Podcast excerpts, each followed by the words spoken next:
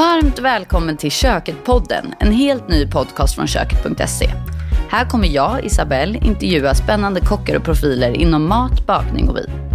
Idag är det dags för avsnitt två och då träffar jag fantastiska Jenny Valdén. Blir du sugen på något av recepten vi pratar om i programmet så hittar du dem på köket.se koketpodden.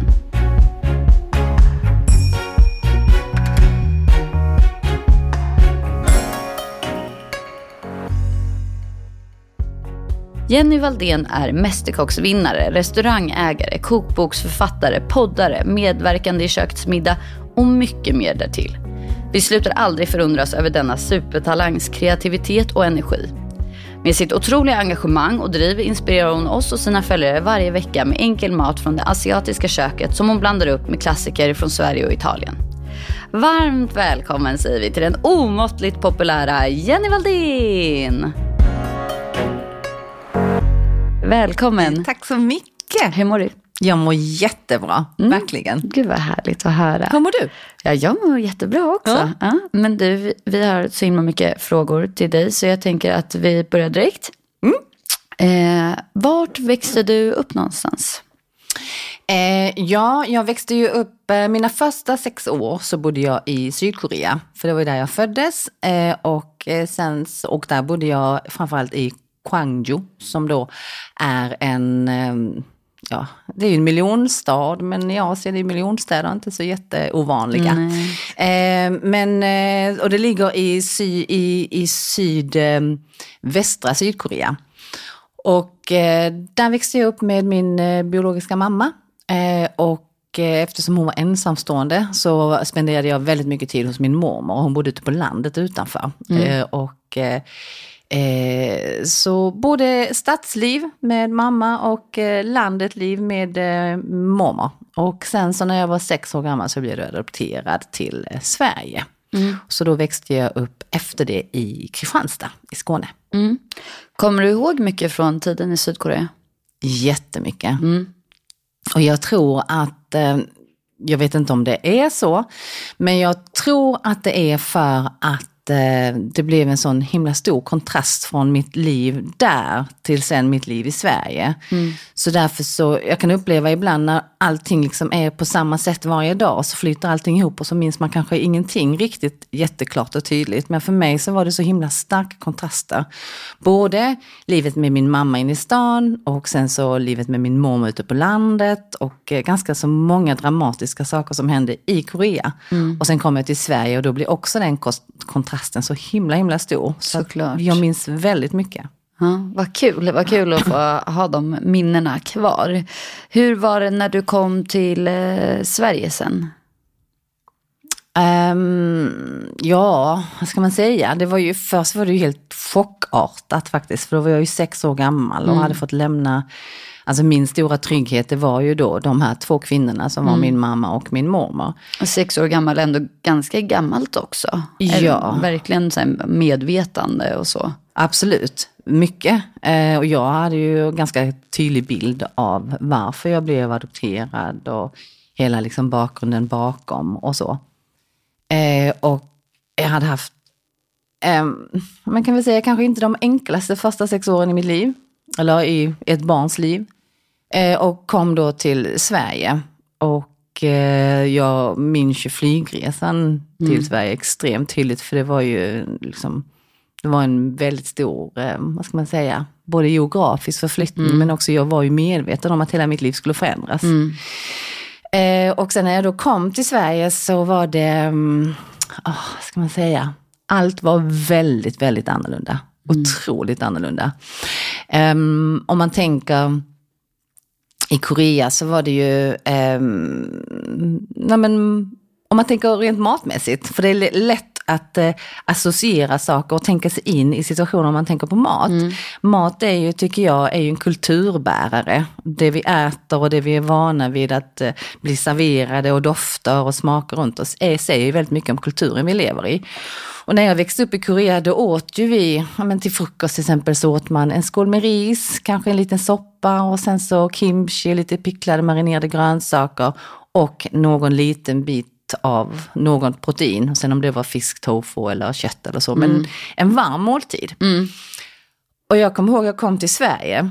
Jag minns ju faktiskt min första frukost i Sverige. Nej, du gör det. Vad fick du då? då? Mm. Eh, för jag kommer först kommer ihåg att jag vaknade mitt i natten för jag var jetlaggad. Mm. Och eh, då så eh, var det, det var ju så att i Korea, det var ju på den tiden när det fortfarande var en diktatur när jag åkte därifrån 82. Mm. Och eh, då var ju all, all importerad eh, varor, alla importerade varor var det väldigt mycket skatt på så det var väldigt dyrt. Mm. Och bananer var ju en sån sak. Mm. Så ehm, jag hade inte ätit banan speciellt många gånger i mitt liv för det var extremt dyrt. Medan i Korea fanns det ju fantastiska lokala frukter som var Mm. jättegoda. Så då klart, då åt man ju dem. Mm. Eh, för de var ju också mycket billigare. Eh, men så banan var ju då liksom en väldigt liksom lyxvara. Mm. När jag växte upp i Korea. Och så kom jag till Sverige. Och det vet vi, bananens status i Sverige är ju ingen lyxvara alls. Verkligen men det hade ju inte jag någon aning om då. Såklart. Jag kommer ihåg, jag vaknade mitt i natten och då var jag kom till Sverige i slutet på maj. Och så det var ju liksom redan ljust. Det var jättekonstigt Ja. och ändå var det natt. Och jag vågade inte stiga upp men jag var så hungrig. Och då hade ju då min mamma, mamma Berit, då hade hon ju ställt en fruktskål på mitt nattduksbord. Åh, och där var det liksom fyra bananer. Och då kan du bara fatta, jag bara wow, är de så rika här? Man kan få fyra bananer mitt i natten. Exakt, inte ens som en del av en måltid utan som nattsnacks. Precis. Men sen så, så att eh, jag slukade väl en banan där. Och sen så på morgonen när vi skulle stiga upp så var jag ju som sagt väldigt jetlaggad. Och, och jättenervös. Och allt bara doftade annorlunda, allt såg annorlunda ut. Och i Korea var jag ju van med att man satt på, golvet och åt med sådana här låga bord. Och plötsligt skulle man sätta sig på en stol eh, och runt ett bord då, ett högt bord. Eh, och istället för det här riset och soppan och grönsakerna som jag var van vid till frukost så ställdes det ju fram en skål med eh, fil. Mm. Jag hade aldrig sett fil innan i hela mitt liv. Eh, och då var ju inte, som nu för tiden så finns det ju jordgubbsfil och passionsfruktsfil. Ja men du vet, det finns ju massa härliga smaksatta fil. Och då var det ju fil. Ja, naturell. Ja, det fanns inte ens A-fil tror jag på den tiden. nej. Så det var fil och det var cornflakes. Och sen så var det ett glas juice minns jag och en smörgås som inte jag minns helt fel, någon form av sirapslimpa. Mm. Och allt var, och ost. Och allt var skumt. Det enda jag hade sett innan var cornflakes. Ja. Och Det var jättekonstigt. Men tyckte du det var gott? Nej, Nej. jag tyckte bara det var jätteskumt. Ja, konstigt. Men eh, jag åt ju ändå för att det är klart att man kommer till ett nytt hem och man ser alla de andra äter det och jag förstod ju, jag var sex år gammal, det är klart jag måste anpassa mig till allt det, det de andra gör. Så att eh, det var ju liksom bara att hugga tag i den här söta limpan med den här konstiga liksom gula grejen ovanpå Ja, och käka loss. Liksom. Vilken omställning alltså. Ja, men det var det. Det var, det var en jättestor omställning. Verkligen. Mm. Tog det lång tid innan du kände att du anpassade dig efter? Ja, men jag tycker att eh, maten är en väldigt så här, tydlig preferens, eller vad man säger, referens till hur eh, du anpassar dig efter kulturen kan jag tänka mig också. Ja, alltså det var ju så att jag hade ju liksom inte så mycket alternativ. Eh, och för mig så var det så här, jag ville, jag var extremt determinerad på att jag skulle lära mig språket. Så jag tror det gick en månad drygt, för att jag kom ju då slutet på maj. Och sen var det midsommar och mina föräldrar firade alltid då midsommar i samma gäng. Och så var det då flera olika konstellationer av vänner som träffades. Och några umgicks jättemycket och några umgicks liksom i alltså periferin, så inte så ofta med varandra. Och då var det en av familjerna där så sa um, eh, pappan till min mamma, men Alltså, när kom Jenny? När, när kom Jenny till er? Och då sa mamma, ja men det var i, i maj, sa hon då. Men hon var ju inte med förra året, sa han då.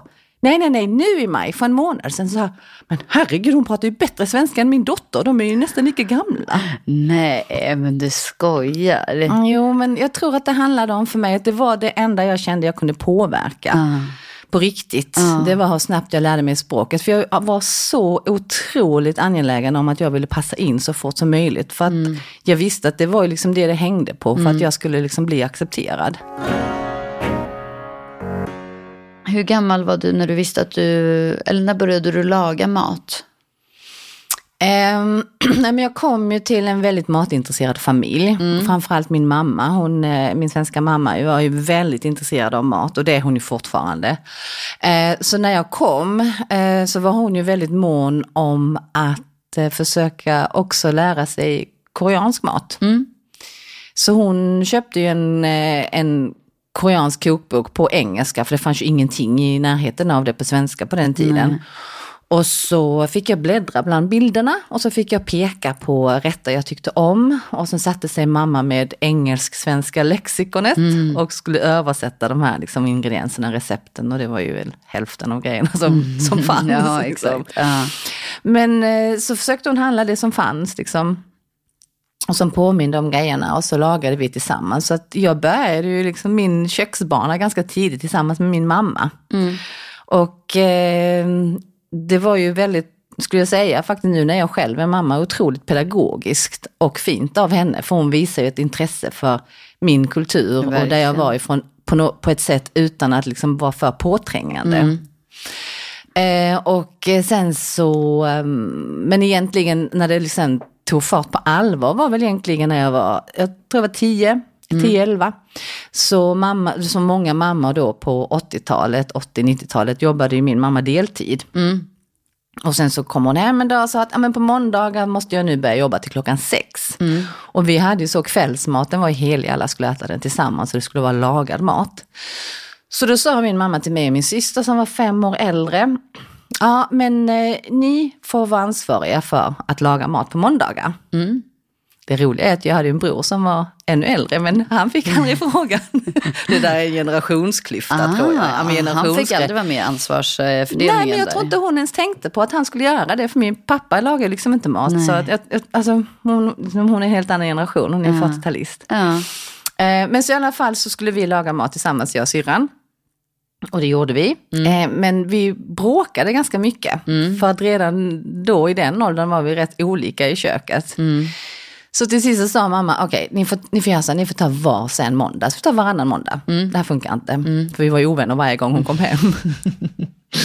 och då skulle vi göra varannan måndag. Eh, och alltså jag var, jag tror jag var tio, skulle precis fylla elva, så jag var ganska liten. Så det var inte att man kunde, man kunde inte kräva jätteavancerade maträtter. Men jag gjorde så gott jag kunde, men du vet, så, kokade pasta och kanske jag gjorde liksom någon torftig vattnig tomatsås där i mm. början. Ja, men, man, men det gick att äta. Liksom. Eh, men sen så till sist så gick det, blev det ju så att eh, min syster hon har kanske inte riktigt samma ordning i köket som mm. jag har. Och jag hade faktiskt redan när jag var barn mm. och det mm. hade inte hon. Så mamma hon sa till sist, nej det här går inte.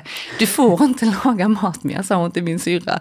För här är så stökigt så det tar längre tid för mig att plocka undan efter det än vad det gjort om jag hade kommit hem, lagat mat och sen serverat er och sen plockat undan. Så hon blev liksom lite bannad från köket? Ja där. men precis. Så att eh, då så eh, fick jag mm. göra varje måndag. Mm. Om jag ville. Och det mm. ville jag för jag tyckte det var roligt. Mm. Så det gjorde mamma så att hon fyllde frysen med hackad lök. Mm. För hon hade någon sån här liksom, mardrömsföreställning om att jag skulle liksom, hacka mig i fingrarna när jag hackade lök. För hon gillade inte ah. själv att hacka lök. Nej. Så då hackade hon lök och la i såna här små plastpåsar i frysen som skulle motsvara en lök var. Mm. Och sen så var det liksom färdigt så att jag kunde använda det i matlagningen. Helt perfekt ju. Ja, det var fantastiskt. Vilken bra skola. Ja. På något sätt ändå, ja, även fast du fick lära dig mycket själv. Ja, men verkligen. Denna vecka är vi sponsrade av Epoch Kök, köksleverantören som passar dig som vill ha många valmöjligheter när du ska bygga nytt kök. Epoch är utformat för att det ska passa just dig och dina behov. Med över 40 olika luckor och färger att välja på och med stor flexibilitet på stommar och skåp kan du enkelt skapa ditt drömkök. Vi på köket har fått testa att bygga ett kök från Epoch och deras montering är verkligen så enkel. Med ett unikt klicksystem kan man snabbt montera ihop köket helt själv. Ett perfekt sätt att spara både tid och pengar. Dessutom har Epoch marknadens längsta garanti på 35 år avseende material och produktionsfel. Med Epoch får du helt enkelt väldigt mycket mer kök för pengarna. Vill du veta mer? Boka ett kostnadsfritt rådgivningsmöte med en Epoch köksspecialist i någon av Elgigantens varuhus eller på elgiganten.se. Jag vet ju att du har eh, jobbat som marknadschef på Orkla. Eh, mm. men hade du någon mer mat, eh, alltså jobberfarenhet innan? Nej, inte alls. Eh, bara liksom ett genuint eh, intresse i mat. Jag alltid, och sen då, jag var så liten så jag faktiskt tyckte att det var väldigt kul. Mm. Och jag tror att det handlade väldigt mycket om redan då, alltså som det är för alla barn, när man hittar någonting och man märker att man blir bättre och man blir bättre hela tiden. Och man får feedbacken då ifrån familjen, åh vad gott det här var, och man märker att Ja, fast nu menar de det, de menade inte det på riktigt när jag gjorde det förra mm. gången, men nu menar de det. Mm. Och när man då känner att man blir bättre, då blir man ju mer taggad. Så att jag fortsatte att laga mat. Mm.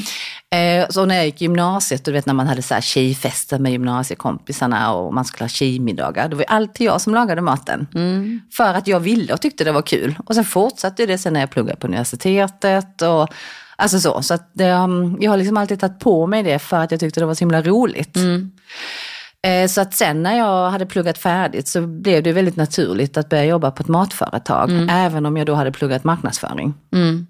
Mm. Eh, så att egentligen den enda liksom, vad ska man säga, matnära, alltså där man jobbar konkret med händerna i mat, eh, var ju när jag pluggade, jag jobbade som servitris.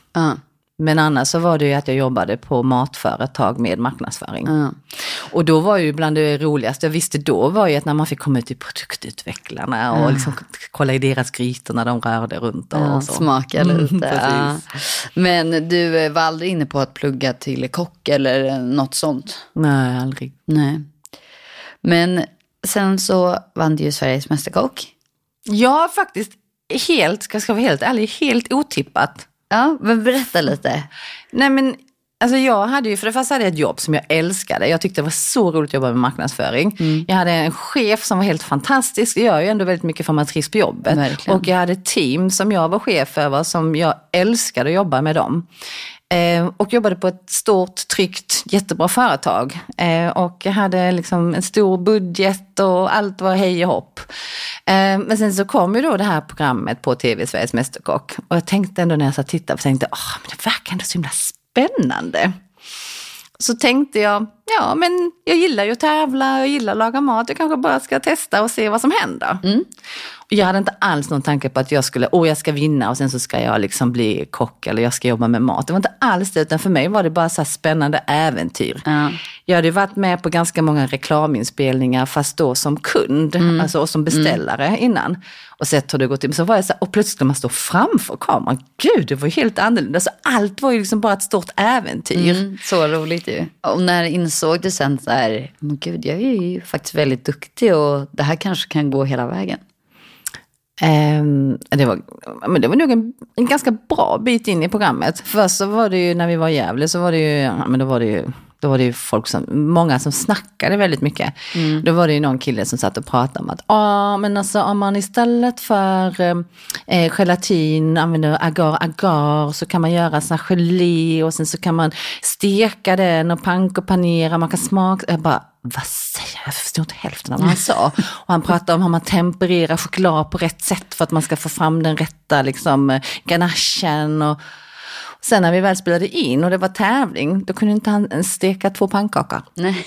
Det var mycket teori, mycket YouTube, men ja. inte så mycket action. Och sådana fanns det ganska många. Och jag var ju så här tvärtom, för jag kände själv bara, ja men jag är liksom en tvåbarnsmossa. Um, och eh, liksom, jag, och, och, men det var en fördel där. Och det var ju att eh, eftersom jag hade två små barn hemma, men ändå fortfarande älskar att laga mat och ha gäster och sådär. Så mm. blev det alltid så att jag hade nästan alltid bara mindre än en timme på mig att fixa middag till våra mm. gäster. Mm. För det var ju liksom full jonglering med barnen och du vet, någon som står och drar en i knäna hela tiden. Mm. Mm. Så när, jag, när väl de sa att, och dina 60 minuter börjar nu, då kände jag bara så här, ah, gött, det är ju jättegott om tid. Medan alla andra som inte hade barn blev jättestressade. Mm. För de gick kanske där och gick en hel dag och funderade på vad de skulle laga. Ja, och förberedde. Precis. Ja. Medan för mig var det bara tjoff, tjoff, tjoff, tjoff. Så det, var, mm. det var faktiskt en, en fördel med att ha barn där då. Så det var väldigt roligt. Men när jag kände att det kanske blir jag som kammar hem det här. Ja, men jag tror faktiskt att det var när vi var i Paris. Mm. För då var, det var ju alla, alla säsonger åker ju någon annanstans mm. och lagar mat. Mm. Och där vet jag att, eh, nej men det var nog där jag fick den här känslan, det kan faktiskt bli jag. Mm. Men det var inte förrän då, det var rätt långt in i programmet. Mm. Och hur kändes det sen när du stod som vinnare? Ja, men det var ju helt galet. Det var ju så, alltså, det var lite overkligt faktiskt. För att då, alltså, och, och på den tiden så spelade man ju in allt i ett sjok. Alltså det var inte så, för då fanns inte juniormästerkockarna. Nej. För så som det ser ut nu så spelar de in Mästerkocken och sen så spelar de in juniormästerkocken på helgen. Mm. Så då åker ju alla som spelar in vanliga vuxna Mästerkocken hem på helgerna. Mm. Men det gjorde man inte när jag spelade in utan då gick ju allt i ett. Så att... Och du var borta he- hemifrån då i åtta veckor? Eh, ja, det var jag. Förutom att jag var hemma tre gånger över bara en natt. För att det var liksom, det var då man fick vara ledig. Liksom. Sen ibland hade vi en dag ledig här och där. Ja. Men då var jag ju tvungen att vara kvar i Stockholm för jag hann ju inte hem till Malmö däremellan. men såklart. liksom. Det nog en ganska lång resa bara för att ta på ett dygn. Ja men precis. Så att ehm, Eh, nej men det var, det var overkligt faktiskt. Och jättehäftigt och kul. Men nästan så, att jag kände ibland att jag liksom satt utanför och tittade på mig själv och de andra. Så faktiskt. En så häftig upplevelse. Mm, ja det var det verkligen. Du vann Sveriges Mästerkock och det här var år 2013. Visste du sen direkt hur du skulle gå vidare? Eller gick du tillbaka till Orkla sen och fortsatte jobba där? Eller vad hände, vad hände därefter? Alltså man spelar ju in innan och sen så sänds, klipps det och så sänds ju efteråt. Så det är ju ingen direktsändning. Så att jag visste ju innan att jag skulle vinna såklart, innan det kom ut på tv. Eh, så att eh, då fick jag ju lite tid på mig att fundera på vad vill jag göra med det här. Samtidigt som det också skulle då produceras en kokbok i raketfart. Ehm, men, och jag som sagt, jag älskade ju mitt jobb och tyckte det var så himla roligt. Men samtidigt så tänkte jag, mm, men man kan alltid gå tillbaka. För är, är man bra på någonting så kan man alltid komma tillbaka igen. Eh, och jag har väl också den här livsfilosofin att jag ångrar hellre det jag har gjort än det jag ville göra men inte gjorde. Så att det var ju liksom bara att kasta sig ut i intet. Och vad gjorde du då? Ja, och det var ju det som var det skumma på den tiden. För att då var det inte så stort med sociala medier och det fanns liksom ingen så här självklar väg och bara slänga upp en krog, ingenting man gör liksom bara så här. Över en natt. nej, Nej. precis, och en rockarm. Så det var ju så här, ja men om jag nu ska satsa på det här, vad ska jag göra då? Visst att man har skrivit en kokbok, men det kan man liksom inte kanske leva på på det viset. Utan det liksom är ju allt annat runt omkring också. Eh, så jag visste ju inte vad jag gav mig ut på. Jag kände ju inte heller någon jag kunde fråga. Jag hade liksom noll nätverk. Medan i mitt gamla jobb, där hade jag ju varit över ett decennium. Jag hade liksom massa kontakter och visste hur allting funkar. Och sen plötsligt så ut i ingenting. Alltså det var som att dy- dyka ut över ett stup i en mörk natt och man vet inte vad som är där nere. Är det djupt vatten eller är det liksom klippor och man kommer slå ihjäl sig? Jag hade ingen aning. Nej. Men det gick ju bra. ja, uppenbarligen gjorde det ju det. Jag vet ju, du är ju väldigt bred i din matlagning. Eh, och du lagar asiatiskt och du lagar eh, klassisk husmanskost och du lagar italiensk mat. Var kommer alla de här eh, köken ifrån? Jag vet ju att du har bott ganska mycket utomlands. Är det därifrån du har hittat inspiration? Absolut. Alltså när det gäller den svenska maten så är det inte så konstigt för det var ju den jag växte upp med. Såklart. Jag har ju växt upp med samma mat som alla andra hemma och i skolan. Vet mm. hur skolmaten var. Men all mat runt omkring. Eh, och husman. Och kanske var det så att på 80-90-talet åt man nog mer svensk husman än vad man gör idag. Ja, Så det att, tror eh. Eh, Så det har man ju blivit ganska präglad i. ehm, Och känna till och kunna laga och så. Eh, Och sen när det gäller det italienska köket så är det för att mina föräldrar, de har alltid haft en stor kärlek till Italien. De var ju till och med i Italien redan på sin smekmånad och sen har de varit där regelbundet sen dess. Vilket innebar att vi barn också eh, var ju med där nere i Italien och har varit där mycket. Så när alla andra under gymnasiet drog till USA som utbytesstudenter så åkte jag till Italien istället som utbytesstudent. Och då bodde jag i Veneto, uppe i norra Italien, utanför Venedig, eh, hos familjen Kinelato. Är det Eh, några som du har kontakt med fortfarande? Mm. Mm. Gud vad härligt. Och eh, de, eh, så att de, eh, eh, och det som är eh, spännande är ju att många italienare är ju väldigt matintresserade, rent generellt.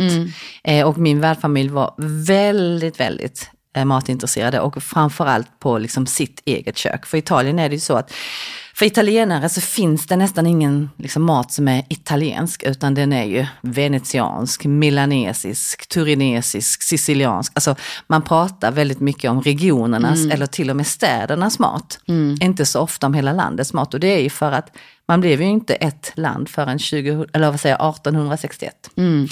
Så därför så um, är det regionala köket väldigt stort i Italien. Och eh, min värdfamilj de brann ju väldigt mycket då för det norditalienska köket. Mm. Så att det har jag liksom fått nöta och stöta och äta och laga tillsammans med dem under mitt år där nere. Mm. Men, och sen så eh, har du ju lagat mycket eh, koreansk mat, naturligt. Mm. Eh, men var det också en, eh, eller var det lika naturligt att du fick alla de här eh, andra asiatiska influenserna från de andra länderna, thailändsk, vietnamesiskt? För du känns ju som att du är expert på alla köken. Nej, det är jag inte. Jag tror, jag tror ingen kan vara expert på allt, men däremot så är det så att för mig Um, jag har ju fått frågan så här, ja ah, men ja, alltså du är ju adopterad från Korea och du kom ju ändå till Sverige när du var barn och varför skulle du kunna liksom koreansk mat mm. bättre än någon annan? Eh, och för mig så har ju det varit en personlig resa faktiskt. Eh, när jag växte upp så var jag väldigt eh, upptagen med eh, mina kompisar eh, när jag fick nya vänner, hur de liknade sina föräldrar och sina syskon. Såg de likadana mm. ut? Skrattade de likadant? Hade de samma hårfärg? Samma gångstil och så vidare. För att jag kunde hela tiden se genetiska likheter som inte jag kunde se med min svenska familj. Mm. Var det någonting som du saknade då? Väldigt mycket. Mm. Väldigt, väldigt mycket. Um, och för jag kände att mina, liksom, alla mina band hade liksom blivit helt avklippta. Och jag kände mig rotlös. Mm. Även om jag hade min fantastiska kärleksfulla svenska familj. Så kände jag att jag i mig hade liksom tappat de här rötterna. Och det var ju först egentligen när jag började upptäcka den koreanska maten igen på riktigt, när jag började bli lite, lite äldre, när jag var fortfarande inte vuxen, men i tonåren någon mm. gång, som jag kände att det liksom klickade till. Det var som att man liksom lödde ihop två lösa trådar tillsammans. Och mm. sen så kände jag att där blev det ju faktiskt en hel tråd nu. Mm. Och desto mer jag lärde mig att laga liksom nya koreanska rätter, och framförallt när jag lagade till andra och när andra tyckte det var så himla gott, desto mer hel kände jag mig. För då kände jag att då fick jag de här banden tillbaka som jag, liksom, jag hade blivit, liksom, ja, men som hade liksom ryckts undan från mina fötter när jag var liten. Mm. Så därför så blev ju den koreanska maten väldigt, väldigt personlig för mig. Och mm. någonting som jag verkligen har hungrat efter och liksom djupdykt i. Mm. Vilken häftig känsla när man inser det. Att, så här, att mat kan vara så himla starkt. Att du känner så här, men här är ju min koppling i livet. Liksom. Ja, absolut. Och ändå någonting så starkt så att det liksom fick ersätta mina genetiska mm. liksom band bakåt. Mm. Eh, för jag, då kände jag att jag fick liksom ett sammanhang med liksom min bakgrund och historien och kulturen på ett sätt som blev helt naturlig. Mm. Du är ju en av eh, våra absolut mest rutinerade kökets middagkockar. Du har varit med sedan mitt köktiden. Mm. Eh, så väldigt, väldigt länge. Mm. Har du något speciellt recept som du har gjort eller lagat som du minns extra väl? Men jag har faktiskt flera stycken. Jag har ju gjort ganska många recept ganska. Några hundra. Ja. Vi um, pratade ju om det, hur många, det är väl upp mot, vad var det, 450 recept? Nej, jag tror vi är upp mot 600 va? Mm. Det är helt galet alltså. Mm, det är faktiskt helt galet. Uh. Um, nej men om jag tänker på något speciellt recept jag minns. Eh, nej men det är ju, eh, men det är kanske för att jag har fått så mycket feedback på det från alla håll. Men det är kanske inte så att jag har skapat det för köket, men jag har lagat det på köket och mm. det är ju tonkatsu. Mm. Eh, det är ju en rätt som har blivit väldigt omtyckt och eh, nästan liksom gått viral med mm. Eh, den här tonkatsun och framförallt då den här universalsalladen som jag mm. kallar den för. Mm. Som är då kålsallad med en sesamdressing. Mm. Ja men för det minns jag, det var ju inte så länge sedan du gjorde den på köket. Det var ju det här året i alla fall. Eller någon Nej, gång. förra året tror jag ah, det var. Ja, men 2020 mm. någon gång. Och jag tror att det, du fick väldigt många upptäcka den rätten. Mm. För det var nog inte så många som kanske visste vad det var innan. Mm. Och så med tonkatsu-såsen och så salladen ah. till. Och, ja, men den blev ju omåttligt populär. Ja, och det är, ähm, ähm, ja, nej, men så, den, den, så den är väl en sån här sån här favorit Mm. som, som jag tror många lagar hemma, eller jag vet många lagar hemma. Eh, och sen så måste jag nu säga någon annan och det är ju för att den också blivit så här väldigt älskad och omtyckt. Och det är ju inte asiatiskt alls utan det är ju eh, min eh, fisksoppa. Min krämiga fisksoppa. Den gjorde jag på min födelsedag här förra veckan. Är det sant? Ja, jag älskar den. Vad roligt! Ja, den är fantastisk. Och väldigt enkel. Ja, men eller hur? Fast med väldigt mycket smak. Eh, och den, eh, jag har ju alltid älskat fisksoppa själv. Alltid, faktiskt sen typ barnsben. Eh, och eh, jag har alltid tyckt att det var väldigt liksom, härligt att få laga fisksoppa också. Det är liksom ganska okomplicerat, ändå så blir det så himla gott. och man kan göra det till väldigt många. Och jag hade gjort fisksoppa när vi hade komp, vi, vi fick, alltså var, jag hade precis träffat Jonas som jag är gift med nu, ganska nyligen. Och så fick vi trä, eh, låna hans föräldrars sommarstuga. Och eh, bjöd över vänner dit och då gjorde jag min fisksoppa. Och sen blev det fisksoppa över. Så när de sen kom tillbaka, hans föräldrar, för eller kom, kom dit då, så fick ju de också fisksoppa. Eh, och eh, min svärmor, hon blev ju helt lyrisk, alltså då kände inte vi varandra så bra. Men Nej. jag tror att det var då hon bestämde sig för att det här är en bra tjej. Hon får stanna. ja, för sen när vi gifte oss, Jonas och jag, så höll hon ju tal på vårt bröllop om min fisksoppa. Nej, hon gjorde det. Ja, det var Ja. jätteroligt. Ja, det var så du fängslade svärmor där. Ja, precis. Så att därför är jag extra glad då för att fisksoppan har blivit så poppis på köket också. Mm, verkligen. Men apropå populära recept så ska du faktiskt få gissa vilka som är dina topp tre mest populära recept på köket. Och nu konstaterar Genom vi... tiderna eller? Ja, genom tiderna. Och så konstaterar vi precis att du har väldigt många. Så att om du lyckas sätta de här så är det väldigt imponerande. Okej, då, ja, men då gissar jag på tonkatsun. Mm, nej, den är inte med där faktiskt. Är det sant? Okej, eh, då tippar jag, men på fisksoppan då? Den är nummer ett. Är det så? Mm, Den är all time nummer ett. Det är så alltså? Mm. Och då, nej men då måste jag nog ta någon sån här gammal goding som jag också har fått mycket kommentarer kring. Och då tror jag att det är fläskfilé med eh, dragon och eh, eh, dragon och senapssås. Krämig dragon och senapssås. Mm, nej, men det är en fläskfilégryta. Men den krämiga och heta Aha, fläskfilégrytan. den! Den, är, den är väldigt populär. Väldigt, väldigt populär faktiskt. Ja, och den har jag själv inte lagat på jättelänge. Nej, det är lite bra så, tips. det var dags. Ja, exakt, inspiration. Och sen, oj, en till. Men eh, frågan är om det är säkrare kort att gå på någon av de här som har funnits med länge för att då har folk Mm, hunnit ja, det här är ett ganska gammalt recept. Hmm, svårt. Kan det vara någon sån här bulgogi, Gangnam style, någonting sånt? Nej, det är lite mer så här household skulle jag säga. Aha. Oj. Men Eh, också någonting som man behöver recept till. Oj, vad kan det vara? Någon nudelrätt? Nej, men sushi. Jaha, är det sant? Det är faktiskt nummer två. Är så gör du din egen sushi. Nej men vad roligt. Ja, verkligen. Men det är ju ett sånt där recept som har funnits väldigt länge. Vi har gjort några olika sushi-recept, men det här är ja, men ganska gammalt tror jag. Jag tror att det har legat så länge så att det bara liksom ja, Ja, vuxit till sig. kul! Mm, verkligen. Alltså, det Eh, är ju så kul att göra sushi Ja. tillsammans. Ja men exakt, det är en härlig aktivitet också. Eh, och jag tror att det är många som, men så här perfekt helgmiddag. Som man kan göra som du säger tillsammans, ett gäng. Eh, mm, så det är din topp tre-lista, så det är väldigt blandat ändå. Ja, det får man ju säga. Fisksoppa, sushi och fläskfilégryta. Ja. Du har ju åstadkommit så fantastiskt mycket redan i din unga ålder. Men är det någonting som du drömmer om? Är det någonting som du känner så här, det här vill jag verkligen göra? Ehm, ja, fast det är faktiskt inte relaterat till mat. Nej? Det är någonting som jag har drömt om sedan jag var typ ganska ung. Och jag har alltid drömt om att få skriva en bok. Ja, det har jag gjort nu, fyra stycken, Mm. har vi femte på gång. Men inte en kokbok, utan jag skulle vilja skriva en, eh, alltså en eh, litterär bok. Alltså skriva, skriva en, ja men bokbok. Mm. Ja, en roman typ. Ja. Ja. Mm. Vad kul. Men det är ju en dröm. Ja, ja, men det var det jag frågade efter. Ja. Så att eh, det får man se om man får till det någon gång. Mm, men tänker du som en eh, självbiografi eller som en, eh, mm, alltså bara helt, handlar om någonting annat? Eller en kombination kanske? Jag vet inte än, kanske en kombination. Mm. Jag har liksom i huvudet har jag liksom flera stycken olika böcker som ligger och liksom bubblar i Mm. bakhuvudet. Vad kul. Mm. Gillar du att skriva?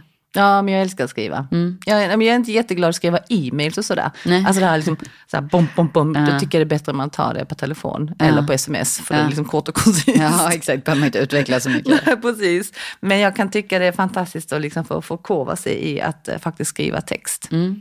Men då måste man ju sätta sig ner och ta sig den tiden. Ja, Men såklart. Mm. Någonting annat som du drömmer om? Ehm, ja, men ehm, just nu så har jag ju en väldigt stark längtan att åka tillbaka till Korea. Mm. Eh, så nu har det varit några år sedan vi var där. Eh, vi skulle egentligen åkt dit eh, eh, 2019. Eh, och då kom det eh, renovering av kök i vägen som blev liksom precis när, då vi skulle åka. Så då sa vi, ah, men vi tar det liksom nästa år till påsken istället. Och då var det mitt i covid. Så att, och sen så har vi liksom inte kunnat åka sedan dess. Så jag har en väldigt stor längtan att åka tillbaka till Korea, träffa släkten. Och, Och har du varit tillbaka där mycket? mm, det har jag. Eh, första gången jag åkte tillbaka så var jag 24. Mm. Eh, Så då åkte jag tillbaka och träffade min biologiska mamma och min mormor. Eh, Och fick också träffa liksom släkten på min pappas sida, som också var liksom helt oväntat. Mm. För de hade inte du umgåtts med när du var barn, eller hur? Eh, lite. Okej, eh, mm. För att min, alltså mina, min, mina föräldrar var ju inte gifta. Ehm, och det var ju min pappas val att inte de gifte sig. Mm. I Korea så var det ju så fortfarande idag, ehm, men framförallt på 70-talet så förväntades man ju att gifta sig om man blir gravid. Mm. Alltså abort är fortfarande olagligt. Eh, och var ju definitivt det då. Ehm, och om man föddes utanför äktenskapet så fanns man liksom inte riktigt på pappa. Nej.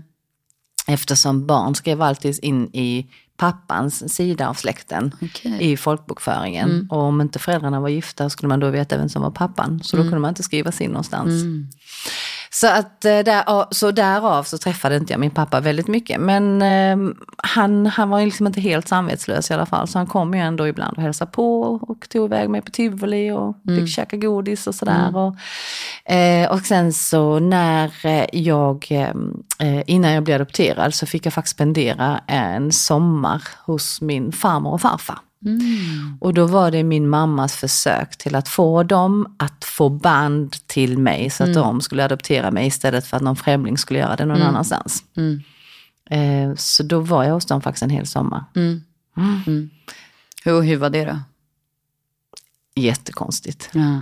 Alltså det var jättekonstigt att komma hem till sin egen farmor och farfar och när, en, när min mamma lämnade mig där så sa hon, nu ska du vara snäll hela sommaren, du ska vika upp dina kläder, sätta upp dina skor i hallen, du får inte skrika, inte gråta och du ska hjälpa till med allt de säger. Mm. Och så var jag hos min egen farmor och farfar. ja, exakt. Och så var det som att du var främlingen nästan. Mm. Ja. I början var det ju det, men när man är barn så lär man ändå känna liksom, dem ganska snabbt. Eh, men eh, jag var väl kanske där mest eh, för att de kände väl lite plikttrogna, att de var liksom tvungna att göra, eller inte tvungna, men de gjorde det kanske för att de kände dåligt samvete. Och sen så sa de ändå, nej, vi adopterar inte henne. Mm. Och det var då som adoptionen gick till Sverige? Eh, ja. Mm. Så då fick min mamma liksom börja gräva efter andra alternativ. Mm. Och hur är känslan när du åker tillbaka dit nu då? Alltså när jag åker tillbaka dit nu så är det bara positivt. Jag är alltid jätteglad när jag kommer till Korea. För att det är så konstigt, jag var sex år gammal när jag åkte därifrån. Men varje gång jag kommer tillbaka dit så känner jag mig liksom ändå, alltså det är som min, min alltså jag har ju alltid en del av mig som är korean. Även om jag såklart känner mig mest svensk, eh, definitivt. Men när jag kommer till Korea så är det precis som den här liksom koreanska biten, bara den växer. Mm, vad fint. Och inte tvärtom som man skulle kunna tänka sig faktiskt. För jag vet att en del kanske känner så här tvärtom. "Ah, Men gud, jag är så svensk, jag är inte alls koreansk. Men jag känner mig väldigt koreansk när jag är där. Ehm, och så att jag var där första gången då, eh, när jag var 24. Sen åkte jag tillbaka tre år senare och då pluggade jag koreanska. Och bodde där ett halvår. Och läste på universitetet då. Eh, Och sen så undervisade jag engelska på halvtid och pluggade koreanska på halvtid. Och åt på liksom dubbel heltid. Precis så som det ska vara. Ja. Precis. Precis. Gud, vad kul. Men och sen har du varit tillbaka med din familj också. Mm. Nej, men sen har jag varit tillbaka där flera gånger sen. Eh, och eh, sist jag åkte så åkte jag med hela familjen. Så då var liksom barnen också med. Så det var stort. Det var Ja. häftigt. Vad tycker de om den sydkoreanska maten då? Nej men de tycker ju det är jättegott förutom kimchi. Det Ah, de- gillar, nej, nej, de gillar fortfarande inte det. De Nej. tycker det liksom är skumt fortfarande. Jag tänker ändå att det, det är ju ändå någonting du gör mycket också. Ja, men de vägrar äta det fortfarande. jag bara, jaha, när ska de börja? Ja. Eh, inte än tydligen. Nej, minsann. Ja, vad Men jag tror det är också lite, alltså jag vet inte, men jag tror kanske det är också ett sätt för dem också att bara, nej, hit men inte längre. Det tror jag. För sen när det kommer till, ja men, alltså all annan koreansk mat jag lagar hemma tycker de jättemycket om. Ja. Men det är just kimchi där som bara, åh nej det är liksom för funky, det är konstigt och för starkt. Och, alltså det är ju både funky och starkt. Men det är ju en lite speciell smak, alltså Mm. en ovan smak. Det är någonting man får lära sig att lära kanske. Eller Ja, lära sig jag, gilla. jag tyckte inte heller om kimchi när jag var riktigt liten. Nej. För jag tyckte det var för starkt. Så jag kommer ihåg när jag var hos min, min, min mamma försökte liksom bara truga det på mig för att det skulle man äta. Medan sen när jag var hos mormor så gjorde ju mormor så att hon tvättade ju kimchin. Och då började jag äta den. Alltså jag var ju väldigt liten då. Ja, men du, ja, gud vad spännande. Jag skulle kunna sitta hela dagen och bara prata om dina matminnen. Men jag tänker att vi ska avsluta här med fem snabba frågor. Mm. Och då är då första frågan vad du skulle välja som sista måltid. Jag tänkte det. Eh, no, fast det måste jag faktiskt säga igen. Jag vet jag sa det innan, men jag måste faktiskt säga bulgogi. Och det är för att jag har liksom så himla starka eh, liksom minnen till det. Jag vet att när jag var gravid, eh, första gången, eh, och då hade jag väldigt många kompisar, så vi var liksom ett helt gäng som var gravida samtidigt. Och alla pratade, åh jag vill bara ha köttbullar, potatismos och någon annan, ja men jag vill bara äta blodpudding med lingon. Jag bara, oh, okej. Alla ville liksom äta så här, liksom ganska rustik svensk husman.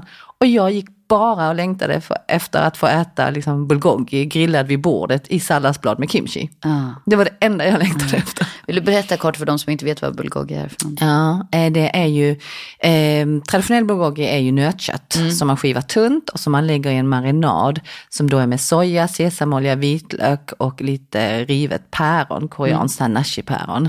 Eh, och eh, sen så, ehm, och lite svartpeppar. Och sen så får det marinera och sen så grillar man det vid bordet vid öppen eld. Eh, så att man grillar det vid bordet och sen så äter man ris till tillsammans och sen så lägger man det här köttet i salladsblad med en sås som då är med koreansk fermenterad chilipasta som heter gochujang som är blandad med doenjang som är Koreas svar på miso. Så lägger man det i salladsbladen tillsammans med bulgogin, eh, eventuellt också riset om man vill och sen så liksom gör man det till ett litet paket och så äter man upp det med händerna. Så himla gott. Ja, det är faktiskt fantastiskt gott. Och ändå så här matigt men väldigt fräscht ju. Absolut. Ja, så himla gott. Men du, vad landar aldrig på din tallrik? Blodpudding. Ah, apropå. Ja, Okej. faktiskt. Ja, det, det är inte din grej. Nej, alltså jag är inte så mycket för rent generellt inälvsmat, alltså blodsmak och så. Eh, så och eh, jag har aldrig varit glad i just blodpudding. Nej. Mm, och inte heller lever, Nej, inte heller min grej. nej. Okej. Jag kan äta det, men om jag får välja så väljer jag aldrig det. Mm, mm, det var ändå frågan. Mm. Mm. Vilken är din eh, favoritråvara? Får man säga två? Det får man. Jag säger lök i alla former och kål i alla former. Så att egentligen sa du typ 40. Då måste man välja. Ja, nej men det är, jag, jag köper det ändå. Det är ju någonting du har, båda de två äh, i alla olika former använder du av i nästan all din Ja, matlagning. jättemycket. Och vitlök. Men det är en det form får av vara lök. under Ja, lökfamiljen.